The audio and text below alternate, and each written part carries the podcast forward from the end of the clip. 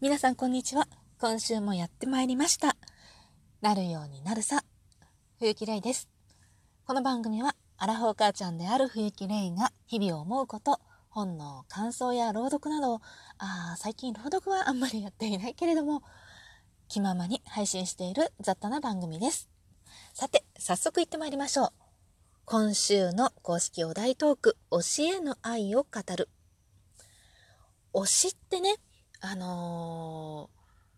ー、結構自分の成長具合だったりとか、まあ、その時の環境だったり心情だったりとかっていうのでね、結構こう変わっていくものだなって思うんですね。もう何十年間も同じ人を推しているというのは、いらっしゃるのかもしれないけど、案外珍しいかなと思っているんですけれども、というわけでね、私の今までの推し遍歴をお話ししていこうかなと思います。えー、記憶にある一番古い推しは、多分、サンバルカンの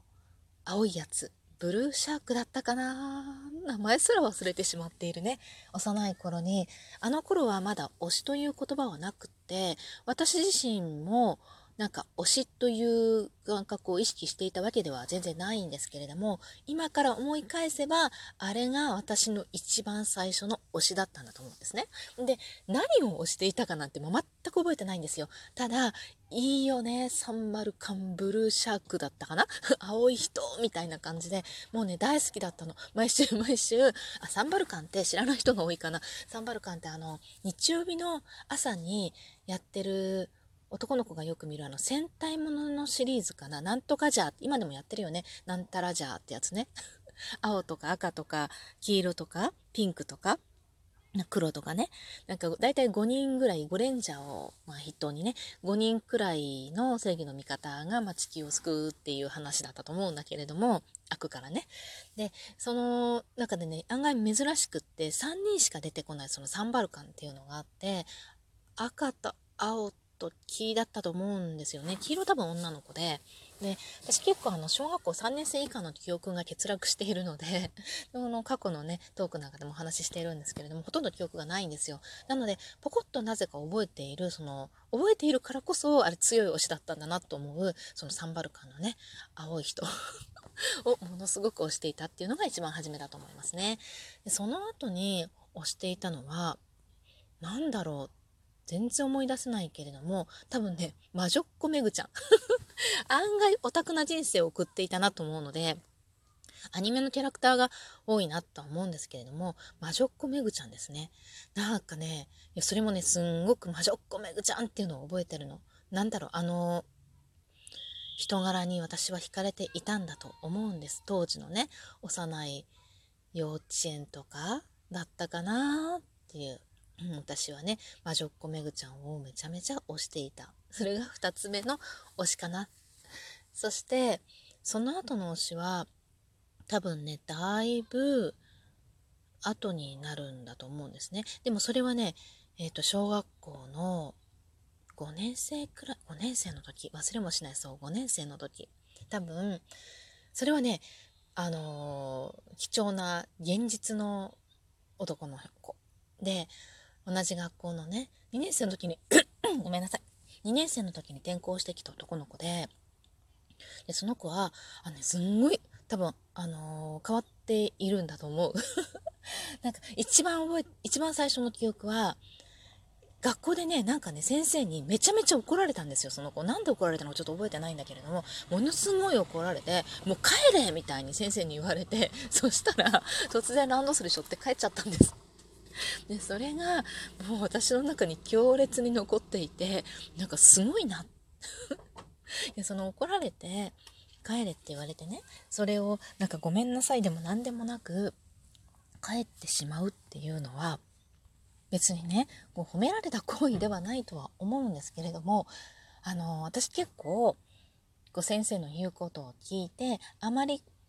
こう列を乱さないタイプの人間だったんですよ。であのー、人から悪く評価されるのを多分恐れていて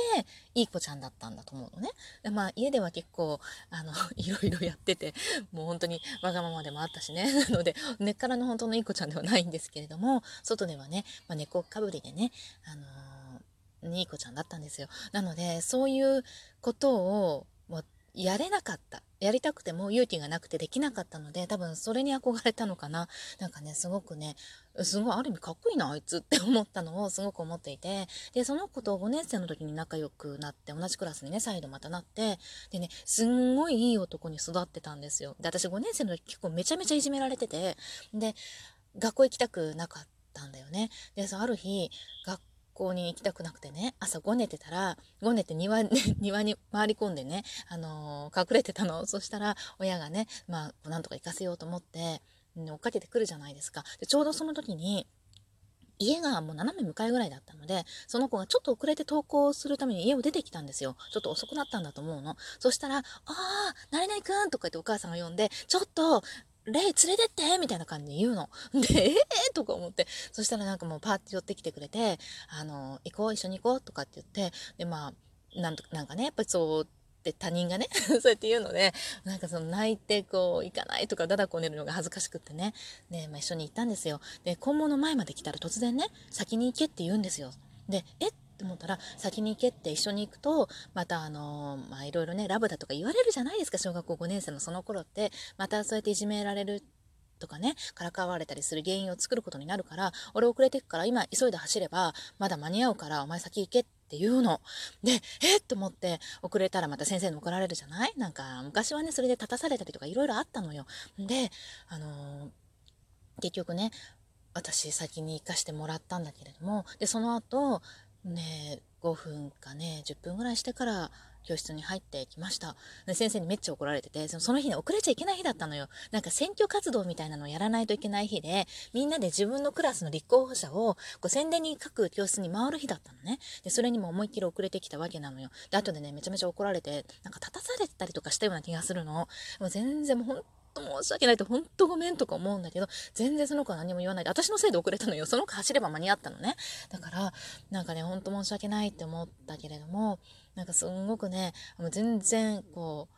でそんなお首にも出さずね本当に自分が遅れたことにして本当にね立ってたんだよね私はさほら言えなくってね自分で自分だけ席についてるのもう本当にね胸が痛いんだけれどもそれからも結構いろいろとね助けてもらってなんか結構いじめでこう机運んでもらえないとかあるわけ。でそういうのがあった時とかもパッて見て率先してパッて自分机運ぶ担当じゃないんだけれどもタタタって私の机だけ運んで去って自分の掃除に行っちゃうんだよね。本当にねあのー、あもうねめっちゃかっこよくない？今自分で話しててもう超かっこいいなと思ってしまって。いやもういいわ。なんか推しの遍歴とか言ってたけど、もうこれでなんかもう8分くらいでしょ私も彼をめちゃめちゃ推す。今、彼がどうしてるのかわかんないけれども、もうね、引っ越しに引っ越しを重ねてしまったので、私がね。で、彼はね、なんか、実家も、実家がまあそこで、おじいちゃんおばあちゃんとかも同居してたから、で、大きな家があったので、土地もね。だからまだそこに住んでるんじゃないかな。って思うんだよね。男の子だから結婚してもその家に住んでるんじゃないかな。多分ね、えっ、と、兄弟がね、双子でね、まあ二人しかいなかったので、で、2軒家があったので、だからね、そこにいるんじゃないかななんて思って、たまにちょっとね、行きたくなったりはするけれども、今行ったところで何なのよって感じでしょ？私も 家庭があって向こうもね、ちゃん多分、ね、あんだけそんな系の男の子だから、多分いい人生を送ってるんじゃないかななんて思うんだけれどもね。なんかね、いい人だったな。いや、いや、5年生で小学校5年生。でもたまにね、娘の、あの、クラ同級生とかね、なんかも見ていても、やっぱりすごくかっこいい男の子、もう小学校5年生にして、もう紳士だなって思うような男の子とかね、いるんで、まあ、世の中にはね、そういう人がたくさん散らばっているんだと思うんだけれども、いや、もう自分で話していて、めちゃめちゃいい、いい男だよねってで、なんかちょっともったいないけど、でも推しの遍歴だからやっぱ次行こうかな。でも、あ、ダメだ、いけない。なんでかっていうと、今その彼のね、良さを話していて、久しぶりに思い出してね、話していて、めちゃめちゃいい男だなと思ったら、その後の推しが、くだんなすぎて、くだんなすぎてって、アニメのキャラクターだからさ、そういう意味でね、そういう意味でくだんなすぎて、ちょっと話せないわ。だから、そうだな、ちょっとかっ飛ばして、現実の推しを、えー、話していこうかな。で次に、現実の推しは、声優の林原めぐみさん。今だと、ポケモンの武蔵の役とかやってらっしゃるのかな他に出てるのかな最近ちょっと全然知らないんだけれども、彼女はね、私がすごく高校生ぐらいの時に知って、まあ、多分彼女のピーク、声優としてのピーク時だったと思うんですけれども、それで知ったんだけれども、もうね、ラジオ聞いてても、なんかイベントにね、ご参加したりして、私ちょっと行ってなくても、後でその美容とかを見たりとかしてね、あの、見たりしても、なんかやっぱり同じだよね。一番最初のあの、さっき話した男の子と同じで、自分のあの、思いとか、そういうのをね、てらいなくパパパパパパって言っちゃうんだよね。そういうタイプが私は結構すごいなって自分の性格的にね、思うので、でその、そうやって言っちゃうんだけれども、人柄ゆえに人がすごいついてくるっていう、でそれがもう本当にね、素晴らしい。あの人ものすごい、あのー、私がね、めちゃめちゃ推してた時代はものすごい人気のあった声優さんで、本当に、あの、アイドル的な声優がまだそんなに出始めていない時から多分アイドルとしても十分やっていけたんじゃないかなって思うようなね。で、そんだけあの、キャッキャキャキャキャキャキャキャ、まあ、ピチクパチクうるさい感じの声優さんなんだけれども、当時はね、やっぱりいろんなね、あの、